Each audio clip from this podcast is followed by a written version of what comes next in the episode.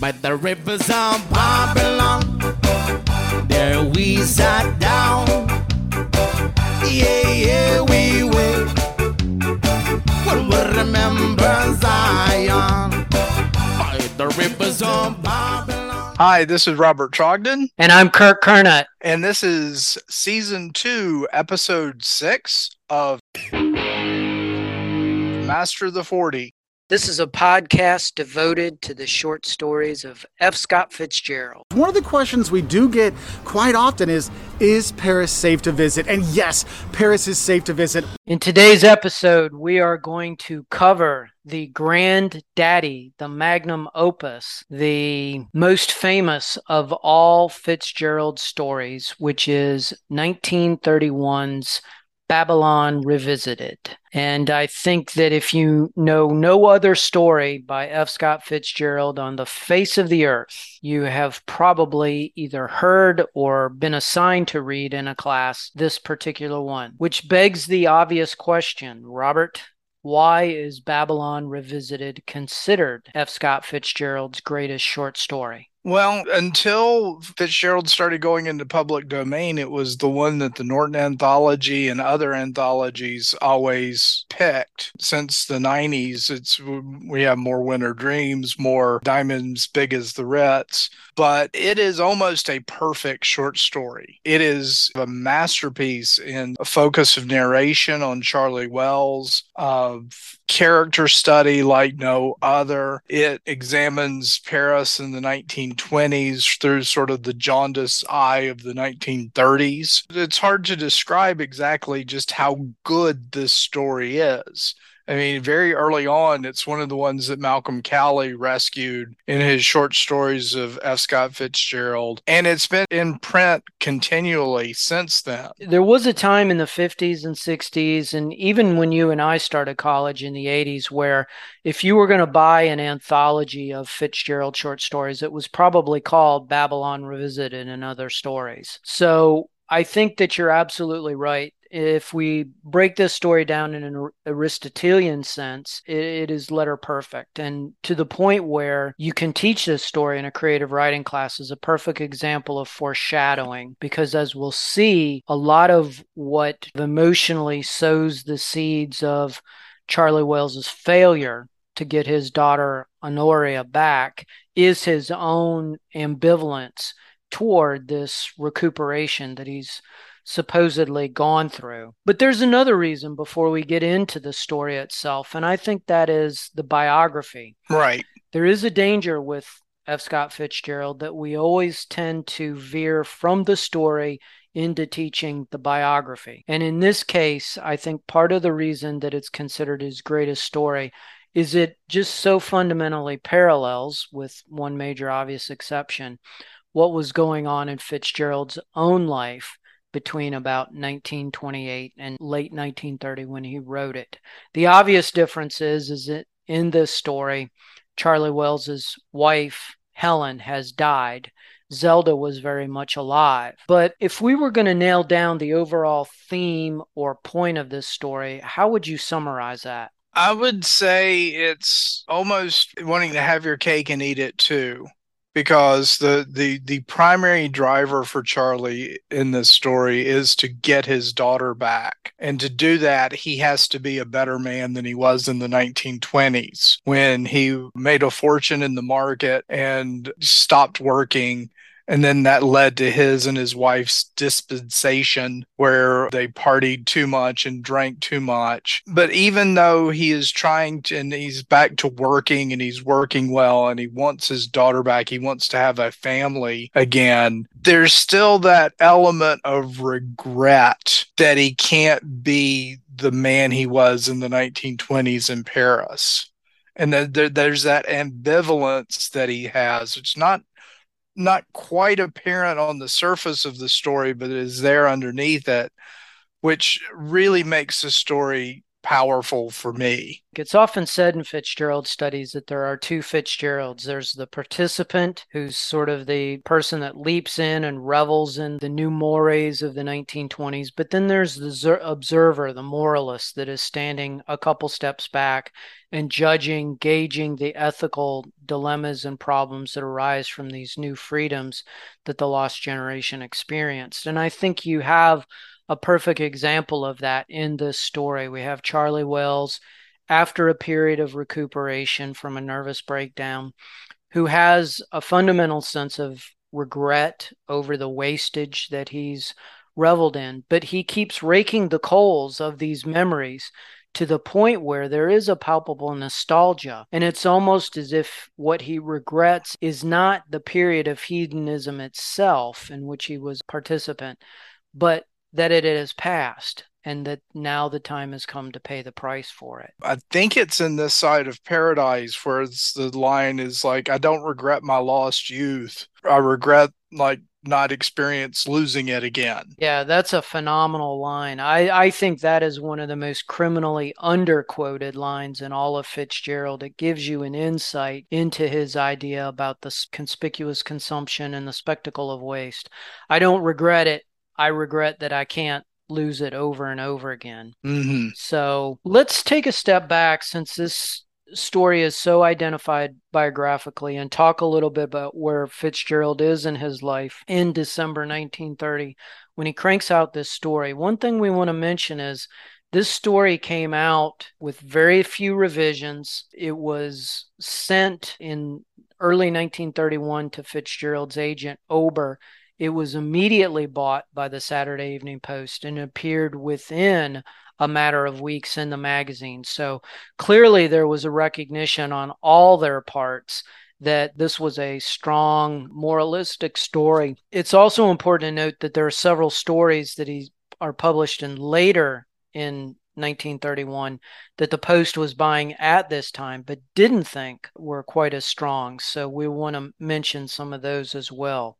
But just give us an idea where Scott and Zelda were in nineteen thirty, Robert. Well, the nineteen thirties, Zelda is at, at the lowest point. She's collapsed in Paris. She's been hospitalized in Switzerland, the start of what will be hospitalizations for the rest of her life. I've never really had a satisfying diagnosis for what was wrong with Zelda. I mean, she was diagnosed at the time with schizophrenia, if I remember correctly. Which was the diagnosis du jour of, of psychoanalysis at that point. Exactly. But the exertion with the ballet training, just the, the constant, almost constant partying since nineteen twenty.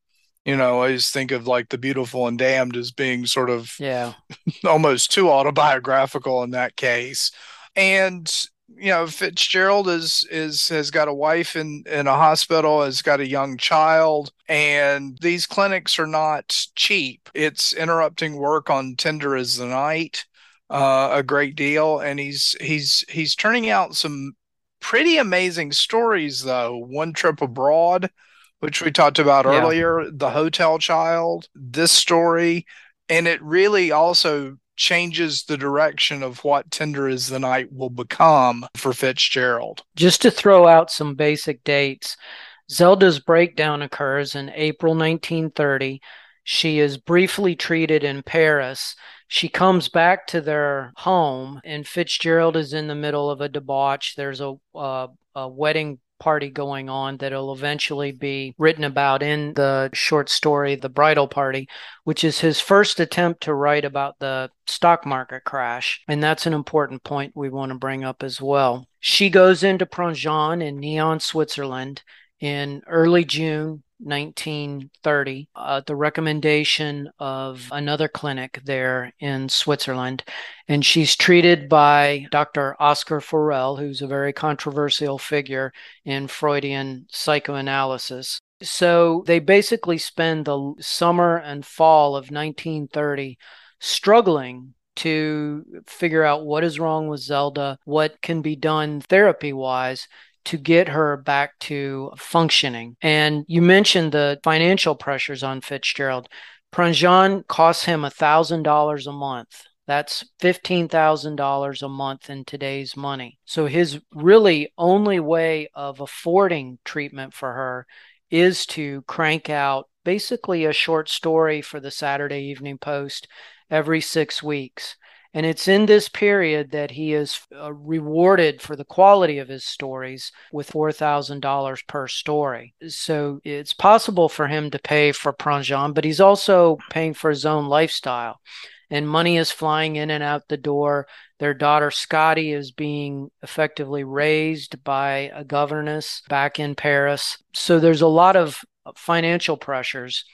There is no, absolutely no work gets done on Tender Is the Night in nineteen thirty and nineteen thirty-one. It will not be until Zelda is released from Prangins in the fall of nineteen thirty-one, and they come back here to Montgomery, that he can even begin to sort of wrap his head around it. And it's really not until nineteen thirty-two that he's able to write it. And that is the Dick Diver version. Before Babylon Revisited, he, he can't even find the plot. He he has recently abandoned a version of it where he switched from Francis Malarkey to the to a couple named uh, Lou and Nicole Kelly, and that that version peters out pretty quickly.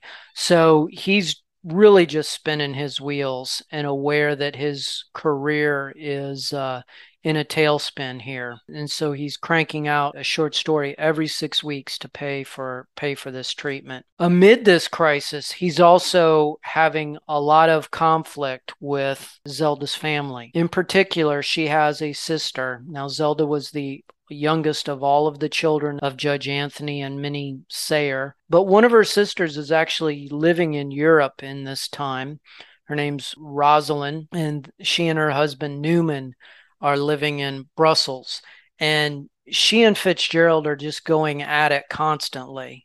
And so she has a direct influence on this story. Do you want to do you want to mention what that is? She's basically Marion in the story. Yeah. If our memory serves, she did basically write to Scott Fitzgerald and say that he was to blame for Zelda's predicament. Yes, the Sayre family was convinced that it was Fitzgerald's alcoholism that caused Zelda's break. Zelda was convinced as much as anything that it was the alcoholism that, if not just compounded, it was one of the cardinal reasons. Now, there is a long history of mental illness in the Sayre family, and one of her aunts actually committed suicide when she was a child on the Pleasant Avenue property there. So Fitzgerald was right to sort of snap back at them. But one of the interesting facts about this story is when he writes the original draft and makes all these corrections on it, he sends a copy to his agent and he says, "Send this back to me the minute you get a typescript done, because I've got to send it to my sister-in-law and I've got to show her this story and get smart on her." You get the sense there that he is reveling in the fact that he is going to haunt or taunt the Sayre family in print. And certainly Rosalind Sayre Smith could not have been pleased by the portrait of the high-strung, prudish, judgmental Marion Peters that comes through in here. If there is an obvious villain in the story, and choose my words wisely, it is Marion, because Charlie just wants his daughter back. He just he just wants a home. Yeah. And Marion, she doesn't understand that his and Helen's marriage, and that Helen did terrible things to him as well. She just, you know, the one incident about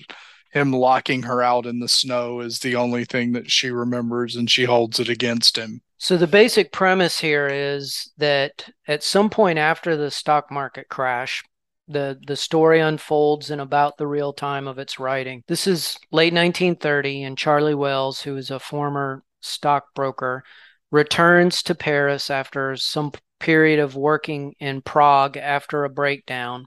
He's kind of got his financial stability back, but he is desperate to get guardianship of his daughter, which legally is resting with uh, Marion and her husband. Lincoln. Lincoln Peters, exactly. The early Lincoln obsession that will find fruition in The Love of the Last Tycoon. Often referred to as Fitzgerald's presidential theme, or yeah. his obsession with great historical figures and comparing them with his characters. The difficult question that you really have to ask is if Charlie is coming back to Paris for the sole purpose of getting Honoria, who is his nine-year-old daughter, who has lost her mother, being raised by her aunt and uncle in Paris, why does he go to all of the former haunts that he threw down at? The story opens, in fact, at the Ritz Bar, the very famous Ritz Bar that will become a central scene in Tender Is the Night as well. He misses it. He misses this feeling of being this wealthy man in Paris, where to give ten thousand francs to an orchestra to play one song, to give one hundred francs to a doorman to call a cab, and, and just not care anything at all about the money.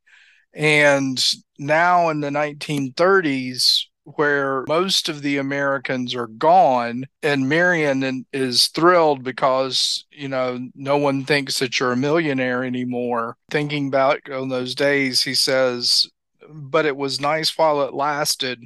We were a sort of royalty, almost inaf- infallible, with a sort of magic around us. In the bar this afternoon, he stumbled. But that's that feeling of, of this feeling of power, that money and wealth and not caring what you spend the money on gives you, that he misses so much. You know, Robert, it strikes me that you and I are very similar to Charlie Wales in a lot of ways, because we'd spent two weeks out in Montana and Wyoming together at a conference, and about the entire time we were reminiscing about all the wild bacchanalia we had indulged in together when we were much younger men, and talking continuously of, do you remember that time in Stresa, Italy, or do you remember that time in Paris, France, and kind of rehearsing all of our wildest moments in life. I think it's a natural human tendency for some people, especially for people that maybe regret the passing of youth or the the passing of the wilder times, to look back and to measure the depth of the of the craziness that they had lived through, knowing that we can't do it forever, but at the same time thinking, well, that was a lot more fun than having to be in a responsible adult. Exactly. When you dread the hangovers more than you look forward to the excitement of the drinking, that's really the shift that occurs, and that that shift has occurred for both of us quite quite some time ago, I believe. Yes, and it's also the point where you can't really indulge without thinking that one day the bill will come due. Exactly. Because I think Fitzgerald always looked back in fondness to the times where he just didn't care about money. Right. And there, there's a, a level of freedom that you have have there. It's also sort of like when you have a family member who's sick, as Zelda was. I have no doubt that, that Scott Fitzgerald very much loved his wife, but at some point, probably in in nineteen thirty, there's probably a level of hatred and sort of like, I would be better off without her around my neck uh, yeah. because this is sort of dragging me down. And I don't think you can read an autobiographical story in which the author is, kills off the wife without thinking that's kind of a fantasy projection. To a certain extent, Babylon Revisited is F. Scott Fitzgerald's fantasy of, what if Zelda passed away? Would I be able to be the father to this daughter? And would people respect the fact that I have changed? Now, in reality, Fitzgerald w- ha- was not changed in nineteen thirty. Zelda's breakdown did not stop him from drinking. If anything, it accelerated it even further. In nineteen thirty, as he's leading up to this, he's conducting there in Lausanne a pretty blatant affair with a woman who's often referred to as his Bret Ashley, who inspires the main British aristocrat in The Hotel Child. He is shortly to have two more affairs in nineteen thirty-one. And this is all while Zelda is in Prangins. So there's a sense there that he's not coming to account for his own participation in the way that he's forcing Charlie Wales to. In fact, there's a very famous letter in nineteen thirty in which Zelda's doctor basically says to him, you need to quit drinking. And Fitzgerald writes back and says, I cannot imagine life without drinking. Right. I, I, there's one reason that, that Fitzgerald didn't seem to believe in psychiatry that much. I think Jim West has an essay coming out on, on Fitzgerald's view of yeah. psychotherapy, especially for himself. And it's it's almost like Fitzgerald says, she needs therapy. I'm fine yeah. because I don't want to change whatsoever. But there's there's has to be some level of awareness on his part yeah. that this is a double standard, and that that I mean, you can't create a character like Charlie Wales or a character like Dick Diver, and, and, and Charlie Wales seems like a sort of a test case for Dick Diver, because when you you start to look at that book very closely and you start to see that Dick Diver is not as wonderful as he a- appears to be on the surface, and neither is Charlie Wales. This is a great example of what I like to call the modernist self-excoriation story, where an art artist basically does a self-autopsy on his own artistry and finds that he's either sold out or failed his own standards. And there's another famous story that I think pairs with this that comes a few years later that that really should be read alongside each other. Uh, that's, that's Snows of Kilimanjaro by Ernest Hemingway, yeah, which has a similar character who is raking himself over the coals for wasting his talent for writing and thinking back about all of the stories that he has not written, many of which are set in Paris in the nineteen twenties. And also, right. uh, in the serial version of that story, F. Scott Fitzgerald is mentioned, not in the published version because Fitzgerald demanded that Hemingway change it, but Fitzgerald was the one supposedly who said, the rich are different from you and I, to which they res- someone responded, yes, they have more money. And Fitzgerald did not like that attack on him. Uh, and through Max Perkins, it was changed. But you've made the argument that that line should be restored. I think it should be restored because it's it's not an art it's not an artistic revision on Hemingway's part. F. Scott Fitzgerald is not going to get any better than he is already.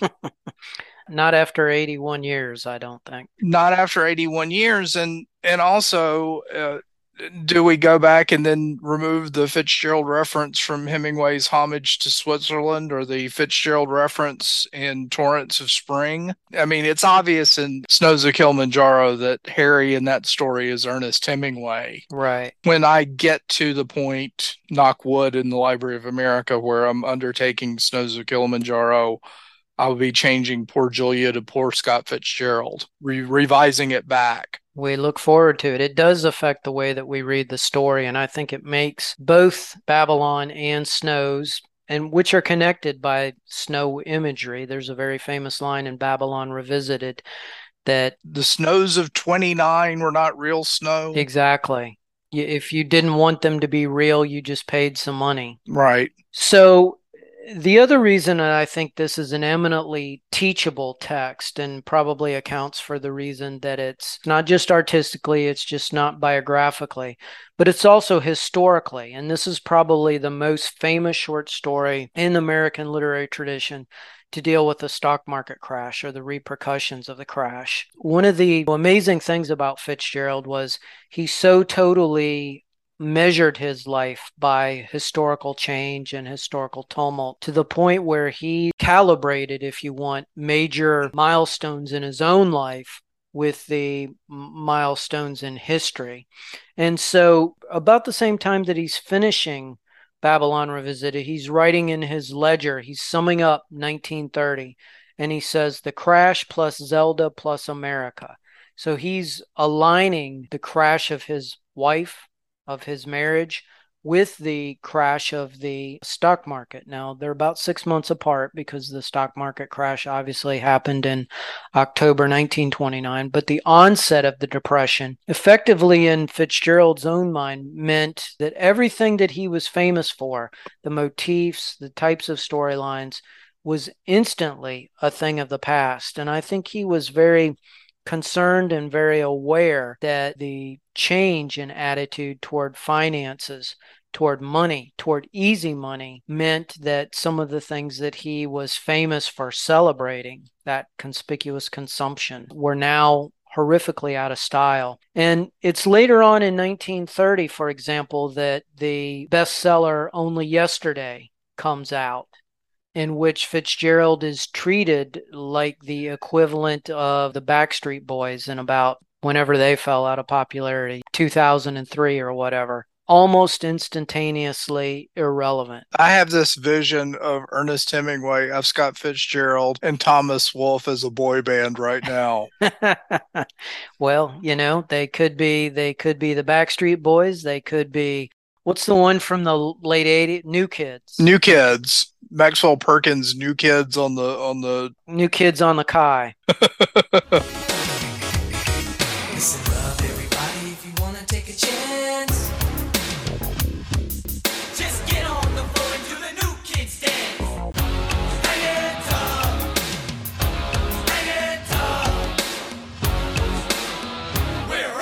We have talked about on this podcast before the Fitzgerald reinvention of himself and the multiple Fitzgerald styles.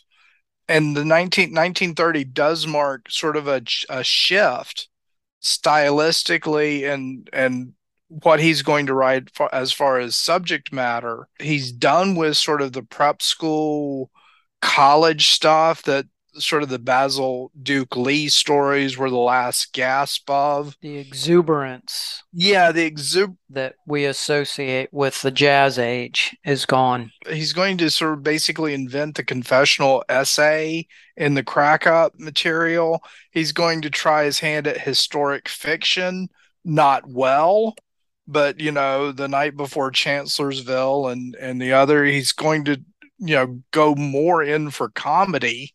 Uh, in the Pat Hobby material, God help him, he's going to try to become a proletariat writer with whatever uh, The Last Tycoon was going to be.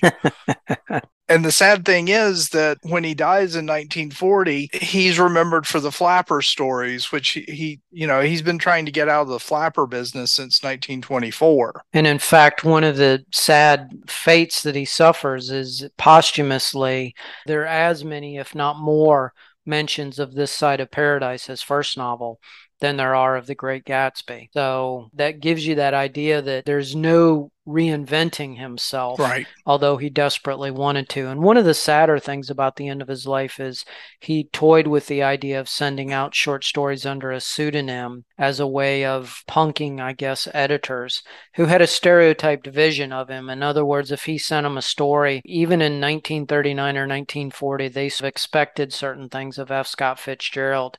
And if they didn't get them, to them it would be as absurd as the Backstreet Boys doing a prog rock album or something like that. It just made no sense to him. It also strikes me that this might be the first blooming of Paris nostalgia. Yeah.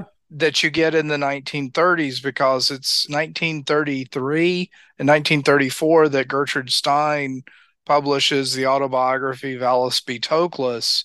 And that's when you get these memoirs of how wonderful Paris in the nineteen twenties was. That colors everything. And in fact, Fitzgerald, you mentioned his confessional essays. nineteen thirty-one, just a few months after that he published this story, he publishes Echoes of the Jazz Age, which interestingly enough doesn't come out till the fall of nineteen thirty-one in Scribner's magazine, but Scribner's publicized the essay because as early as May and June, excerpts of it are being quoted by columnists, and it becomes this big tempest in a teapot about Fitzgerald's take on the the idea that the, the Depression has killed the Jazz Age. It's still part of this reading his own autobiography through the changing times approach. And Echoes of the Jazz Age is a hugely important essay. I mean, there's almost no teaching the nineteen twenties without teaching it. It's got all the great lines about there was a whole race going hedonistic. But he also mentions in there that that age is definitely over, and that with the coming to Paris, that by the late twenties, the boats were disgorging Americans by the thousands that had ruined that place as a site of expatriation. One of the interesting things to me is that this story, unlike Snows of Kilimanjaro, does not make Charlie Wales a writer. And that's maybe one of the ways in which the story diverges biographically. Now, the film version of it, which is called Last Time I Saw Paris. Exactly. The Elizabeth Taylor, Van Johnson. Yes, Van Johnson plays Charlie Wills, not mm-hmm. Wales. Uh, and Elizabeth Taylor, I'm not sh- sure she ever looked more beautiful than she does in that movie. But it's not that great of a movie because of the, the different changes that they make. They have a father figure of Helen and her sister Marion, who is actually supposed to be one of the lost generation decadents, because they, they make the film after World War Two instead of the Depression. So that's an interesting twist. But in that, Van Johnson is uh, is a writer. And there's parallels made to Fitzgerald's own life. I'm trying to think, how how often does Fitzgerald use a, a writer as his protagonist? That's a good question. Amory Blaine is trying to become one. Right. Or thinks he's going to be a great artist. He never quite discovers his milieu. Gosh, you know, I can't think of any right that jump right out on top of me. Maybe later on, there's a story called Financing Finnegan. Right, right, right. Which deals with a character who is a profligate writer. But certainly nothing to the degree that, that Hemingway or even James Joyce does. Mm-hmm. Why do you think he doesn't make Charlie Wales a writer? Why do you think he makes him somebody who's involved in finance? I think par- partially it is to, to sort of distance the character from himself. And, and I think with a story like this, I don't know exactly how well publicized Zelda's hospitalization was in nineteen thirty, but it had to be known by few people anyway, that uh, I think he wants to sort of put that some level of buffer be- yeah. between it. But then again, he picks the name for the daughter that's the same name as the daughter of uh, of Gerald and Sarah Murphy, right? Uh, his daughter Honoria. But of course, the name is also sort of significant because Charlie Wales is trying to regain his honor as well. I think it also has to do with the fact that it allows him to stitch all these financial metaphors about value and about cost in there. Mm. When the crash happens, he begins writing a bunch of stories that are about the Depression that all in one way or another deal with this idea of our morality or our emotional resources being congruent to a sense of financial values. The most famous example of this comes in a story uh, that he publishes just a couple months later about Josephine Perry. These are the stories that are the counterpoint to the Basel stories. The Basel stories are done in twenty-eight and twenty-nine. And then in thirty and thirty-one, he writes mm. about five Josephine Perry stories, the most famous of which is the last one called Emotional Bankruptcy. And even though that story is set in the nineteen tens, long before the Depression, it's a story about her being so frivolous with love that at the end, when she discovers somebody that might be her true love, she can't feel anything, because she's just kind of frittered away. She's emotionally bankrupt. She's squandered it. She's spent all her reserves, all her resources mm-hmm. on just being flagrant with her emotions. So that's a great example of a metaphor that I think that allowed him to draw this parallel between morality and emotional control to financial control. There are other stories in this period that are not particularly good stories that are about the lessons from the Depression that his characters must must learn. There's a story called A Change of Class, which comes a little later in nineteen thirty-one, about a barber who makes all kinds of bank during the boom, and his wife and her lover steal it all, and he's reduced back to cutting hair, eking out a living. And he learns the lesson of that. There's another one called Six of One, which is not a very good story, about wealthy men testing the morality of young men by giving them money they haven't earned and seeing if they can keep their moral compass from going bonkers. So he's very concerned in this period with expenditure and resources and saving and conservation. And I think that arises out of his sense of guilt and his sense that maybe at some level he can't control his emotional squandering. Also, there's sort of like the thing with Fitzgerald and finance. There's a great level of luck involved with his. I mean, he really, he's like myself. He doesn't understand the stock market or anything. And it's just that it's Charlie could not really yeah. necessarily explain how he got lucky in the stock market.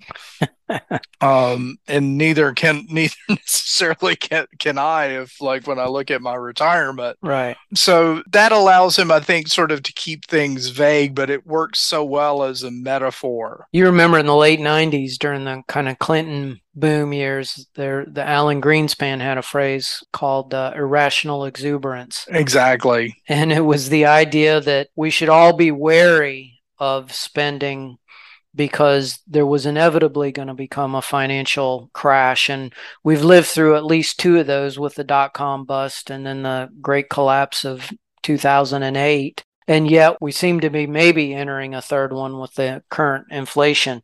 But we never quite seem to l- learn our lesson because as human beings, our instinct is not to control our appetites. And we tend to denigrate people who are frugal and who are self-controlled is lacking that exuberance that we all want to uh, indulge in. Mm-hmm. What's the biggest waste of money you've ever indulged in, just out of curiosity? I think it was like a five hundred dollars stereo set at Circuit City. This tells you how long ago it was. It's like a really good turntable, right? Right when C Ds kind of came in and replaced everything. Now I have all these albums and I don't really have a turntable anymore because it was a five hundred dollars Circuit City stereo system. It's long gone by this point. One of the ironies of nineteen thirty-one, we should mention, is that in this year of the crash, probably the second or third worst year of the Great Depression, at a time when the average American income was five hundred twenty-six dollars a year, Fitzgerald made his peak earnings. The four thousand dollars he got off Babylon Revisited were part of the about ten percent of the thirty-seven thousand six hundred dollars that he made that year. That's six hundred thirty-five thousand dollars. He was basically the Elon Musk or the Bezos. Let's call him Stephen King. Let's call him the Stephen King of the of his time. And of course, that was all Saturday Evening Post money. Mm-hmm. It was not novels. It wasn't even adaptations at that point. Before we get into the story and immerse ourselves in it specifically and talk about the themes and symbols, let's talk a little bit about the context of the story appearing in the Saturday Evening Post. The Post was uncomfortable a little bit with some of Fitzgerald's expatriate stories, stories about people who maybe stray in their marriage, as it's implied that Helen does, and that perhaps even Charlie has when he's going wild bicycling this expatriate Brad Ashley type character named Lorraine around the big sites in Paris. There certainly were not cool with drugs being mentioned. They took out a reference to hashish in The Hotel Child. You know, an expatriate is decadent when they get their Pekingese high off hashish. It's got to be one of my favorite moments in all of Fitzgerald where the Pekingese gets high. And they were uncomfortable with elements in this story. There's a moment where Charlie goes to see a very famous American star who's performing in Paris, and he references her dancing in fairly sensational type of language. He refers to Josephine Baker and kind of famous line that is sometimes interpreted racially, her chocolate arabesques. But the Post cut a whole section of that out where he elaborated on Josephine Baker. They also, I think, cut out references a little later on to some of the decadence that was going on. There was a line in his original about the things that he had seen in Paris would make Herodias blush. And of course, that's a reference to The Satyricon, which originally supplied the title of Great Gatsby, which was from Alkio and, and Westag. I always think of the Satyricon references to the Beatles because when John Lennon came out after the breakup and decided to smash the image of the Mop Tops as four clean-cut Beatles, he described their first trip to America as like uh, Fellini's Satyricon. And it just always gives you that great image of all of the orgies and the indulgences and the, the crazy things going on. But that was too much for the Post. They did not want references to the Satyricon in there. And by and large, those have been left out of the story in just about every subsequent edition. They did frame the story in a particular way. One of our colleagues, Jennifer Nolan, has a great piece that appeared in Book History about five years ago, in which she reads the short story in the way that the Post framed it, looking in particular at the illustrations, which stress Charlie's relationship with Honoria rather than any kind of flashback to the decadent twenties. But also she looks at other articles and essays that were appearing in nineteen thirty and thirty-one. Mm-hmm. And it's very clear that for the Post, and this is in keeping with George Horace Lorimer's very right-leaning Republican politics, the reason for the Great Depression was not anything in the system of capitalism itself. It was not tied to the instability of supply and demand or values.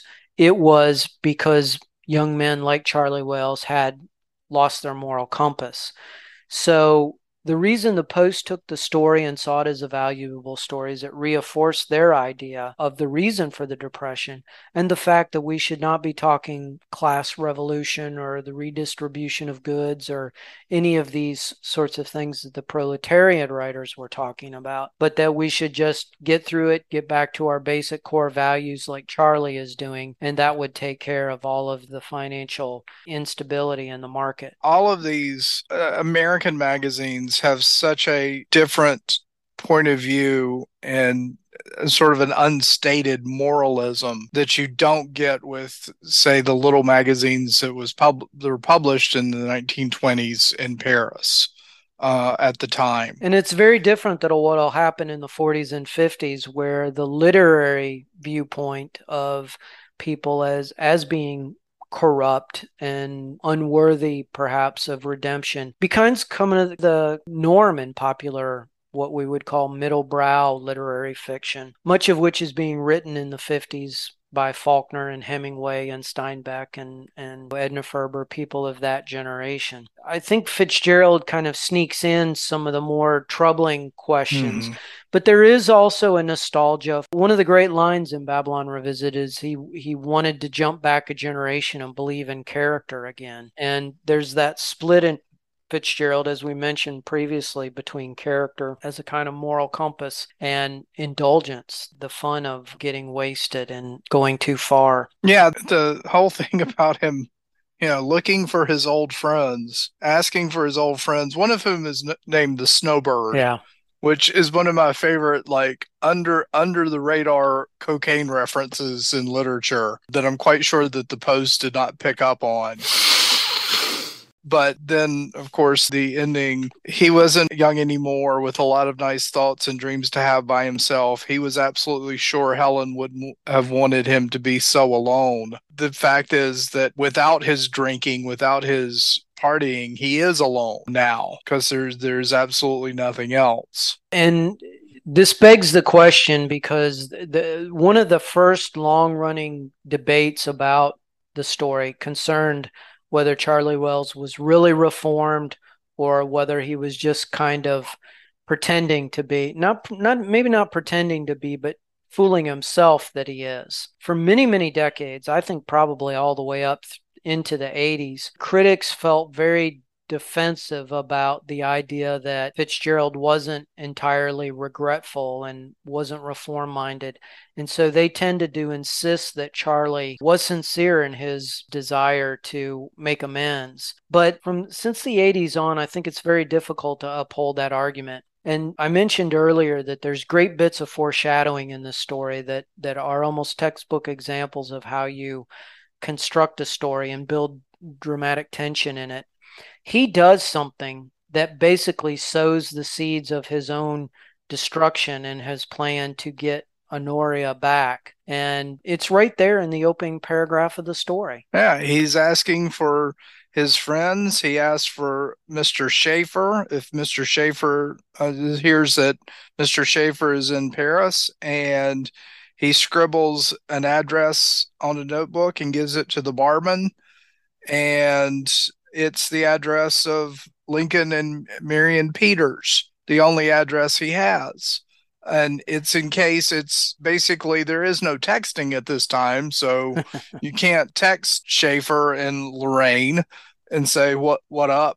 He leaves his address. And so surprisingly, when they show up drunk at his in-laws' place, he is shocked, shocked that they, that these drunks have shown up here. Whether he's lying to himself or he doesn't realize it, he's basically saying, I have no idea how they found me. And he may not. The thing that gets me is the one drink a day. Yeah. I've not gone through any twelve-step program. I don't believe necessarily that I have to. Classic alcoholics, I can stop whenever I want to. I can control it when I put my will to it. And he so much wants to have one foot in the respectable world and one foot still in that other world. And I think also when he sees, when he is sober, and we never see him drunk really in this story, he sees how awful Lorraine and Duncan are on their debauch, because they, they're obviously still on a debauch, but he remembers, you know, because Lorraine reminds him of the times when they stole the butcher's tricycle and rode it. And he says that he can't really square locking Helen out in the snow,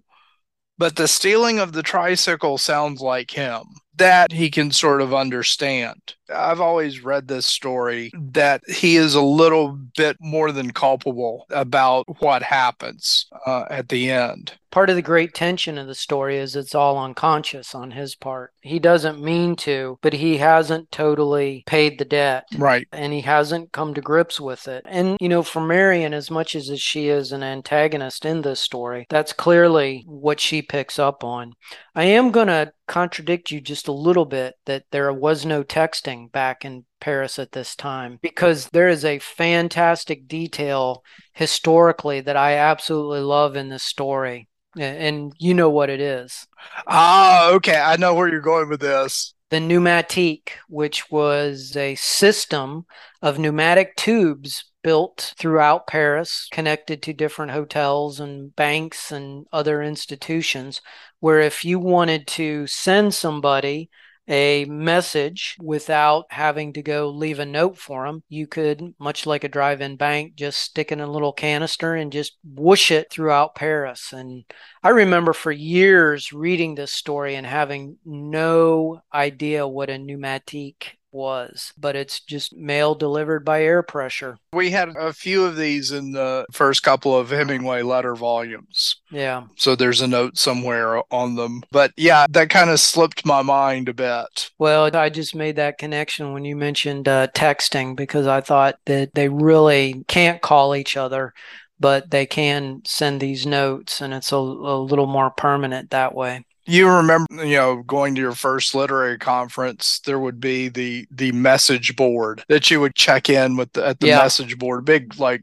chalkboard, like cork chalkboard with messages taped up. Meet me at the bar at five o'clock. Exactly. You know. Another interesting little bit of trivia about this story, a couple of the names that get into here that I find kind of curious. Early on, he mentions two people asking Alex, the bartender, where they are. One of them is George Hart, and the other is Claude Fessenden. I think Fitzgerald was maybe venting a little bitterly at this point at different people in his lives. Zelda had a friend named Sarah Hart, spelled a little bit differently, two A's, but she was a Montgomery student, was a few years older than Zelda. But she had gone on by this point in time to marry, mm. you know who she married? I do not. She married H L Mencken. Oh, wow. Okay. Yeah. Sarah Hart, I think he's using that name in there to take a bit, a little bit of a pot shot, maybe at people from Zelda's background that he felt might be judging him, or who, who maybe got out of the South or got out of Montgomery a little less scarred than Zelda did. Sarah Hart came and visited Zelda uh, when they were living in Delaware in nineteen twenty-eight and interviewed her, and it was apparently a very awkward meeting. The Fessenden name, I did not catch this until just a few months ago. We we were at the Fitzgerald Review editing this wonderful essay by a historian outside of Saint Paul named Mary Jane Levine.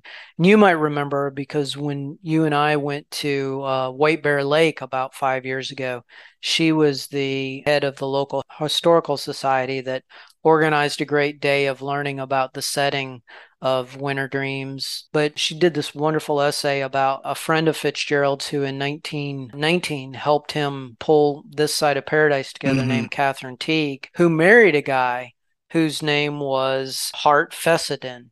And so I was I just happened to be rereading Babylon last fall, and I thought, why have I never made that connection between those two names? And I thought it was kind of kind of interesting that he would be calling upon that name out of the blue. He and Hart Fessenden were at Fort Leavenworth in the same time in nineteen eighteen, and there is a very a, a very elusive reference in the ledger to having a squabble or having a fight with Fessenden. No explanation. No idea of what it was about. So maybe he harbored some little bit of resentment at Fessenden in that story as part of the reason he uses that name.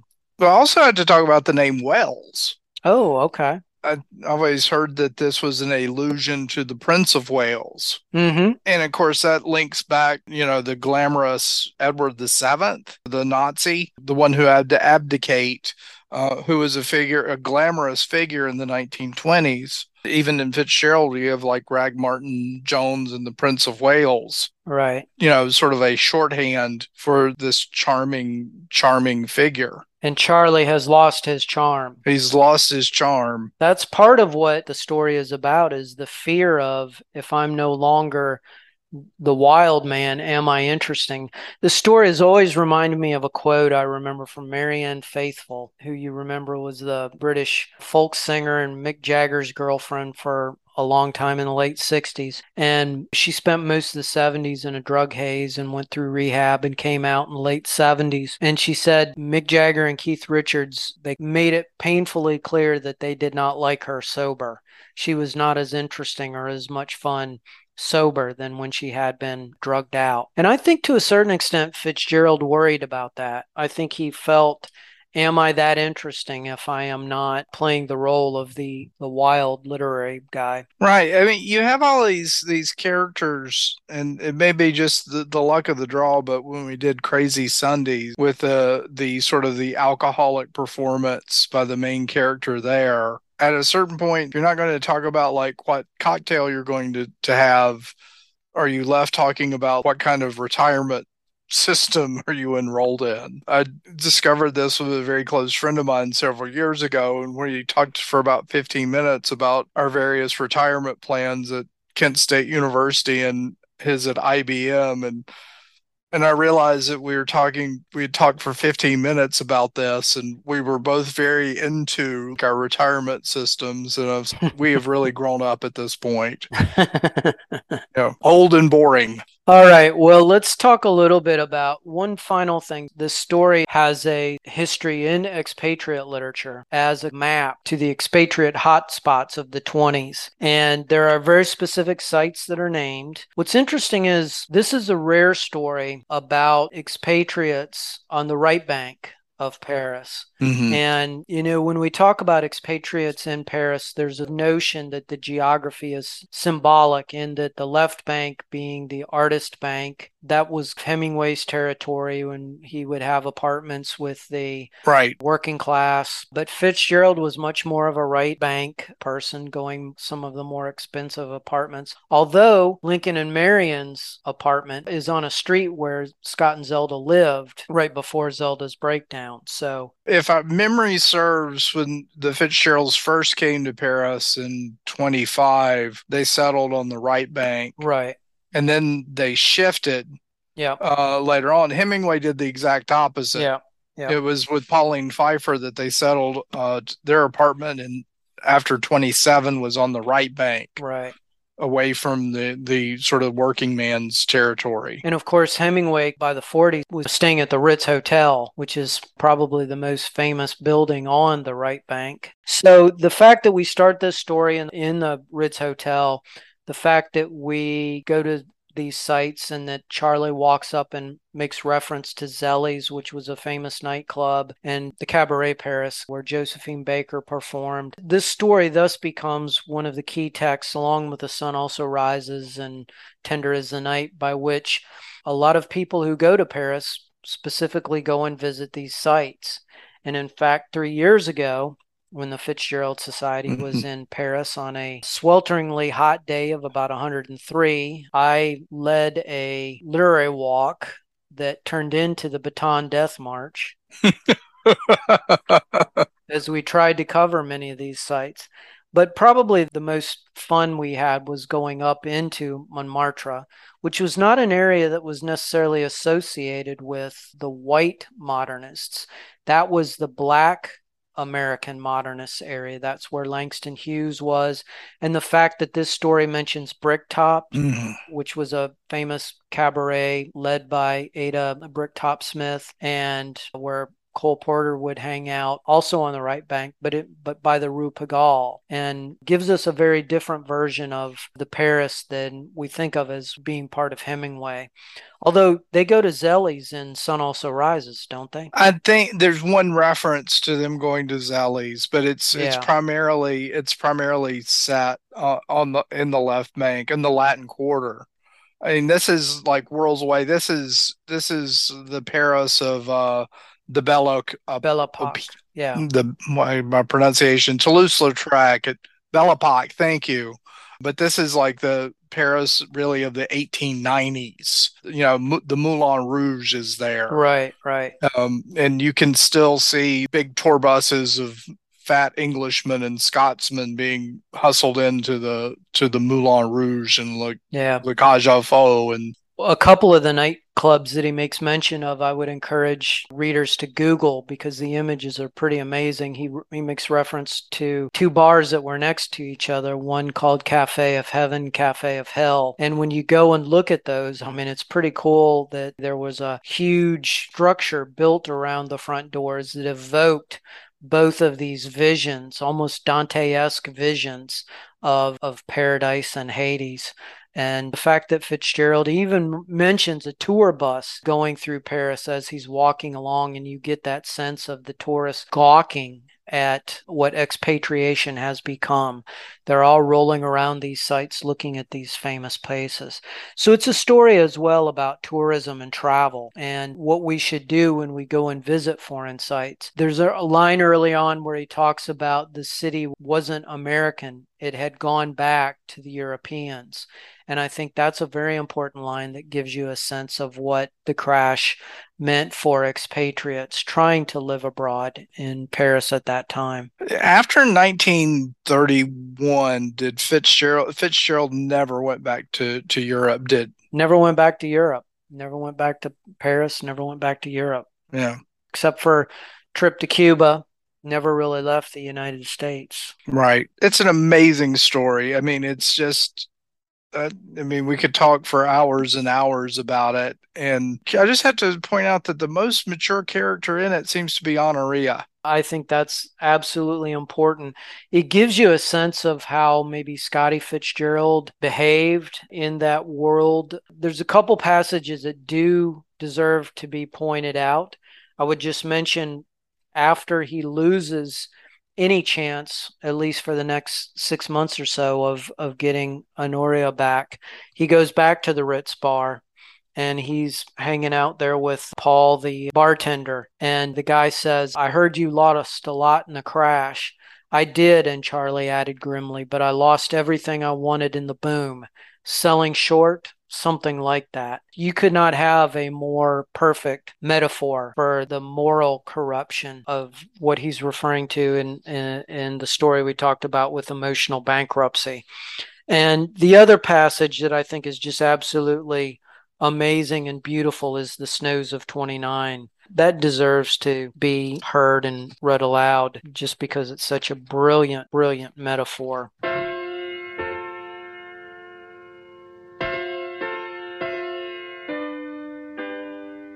Again the memory of those days swept over him like a nightmare.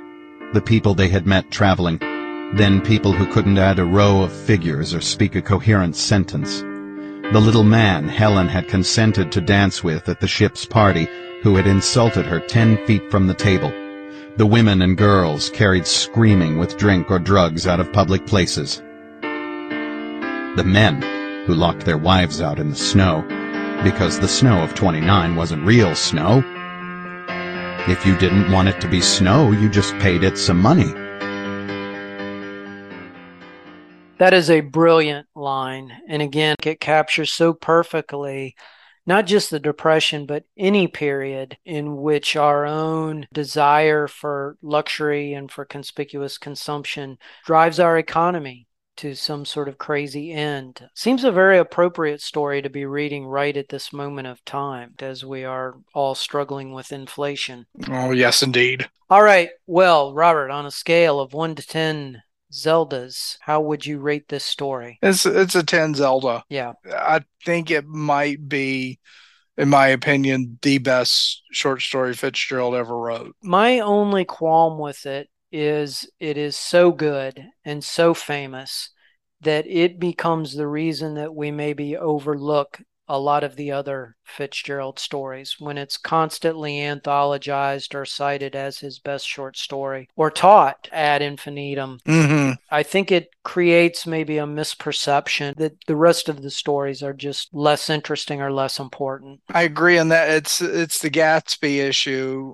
with Gatsby in comparison to the other novels. I'll tell you another analogy I was thinking about earlier today. This story is so familiar to us, and you and I have taught it so many years that it reminds me of maybe examples of great songs that we have come to tell ourselves when we hear it, oh, not again, that we think we have no interest whatsoever in hearing that particular song again, only to hear it and realize, darn, that's a dang good song. So long and short is Babylon Revisited is the stairway to heaven of F. Scott Fitzgerald stories. The I Can't Get No Satisfaction by the Rolling Stones, um, Hallelujah by Leonard Cohen. And I think I've I've said many times, if if no filmmaker uses that for twenty years, I will be happy. There's actually a whole documentary coming out now on that song. Mm-hmm. I saw the previews the other night. It's the Louie Louie of American fiction, short fiction. There we go.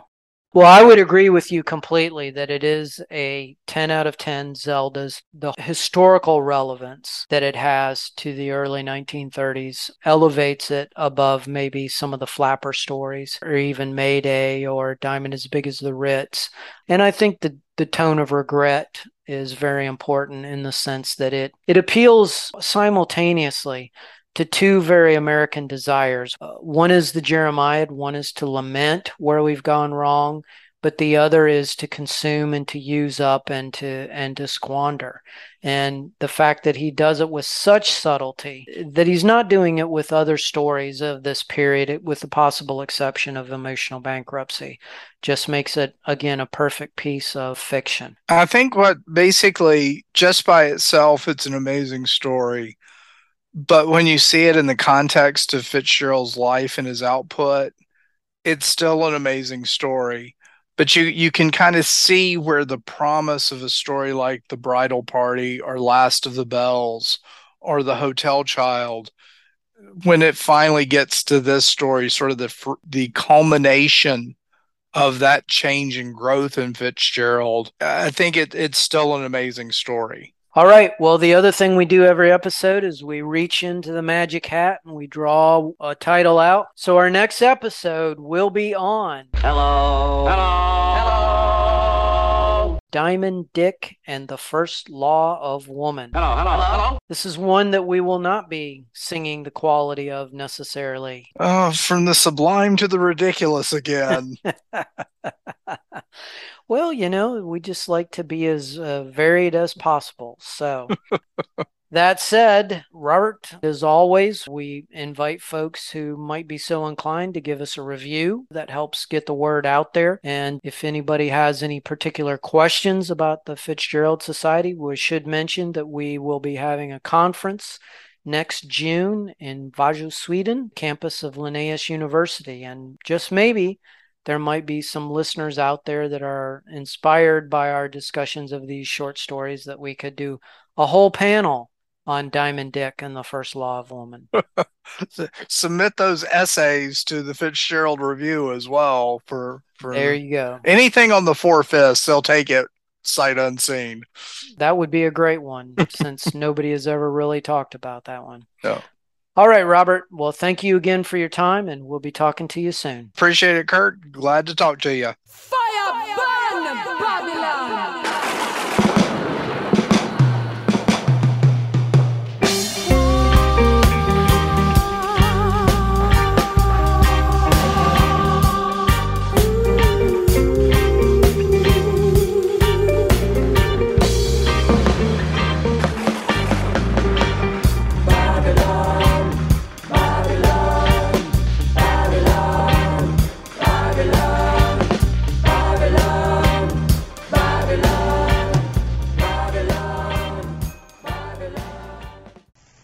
The personal tragedy of Charlie Wales in nineteen thirty-one is one possible arithmetical result to be obtained by adding up the years of the nineteen twenties and dividing by the number of people present.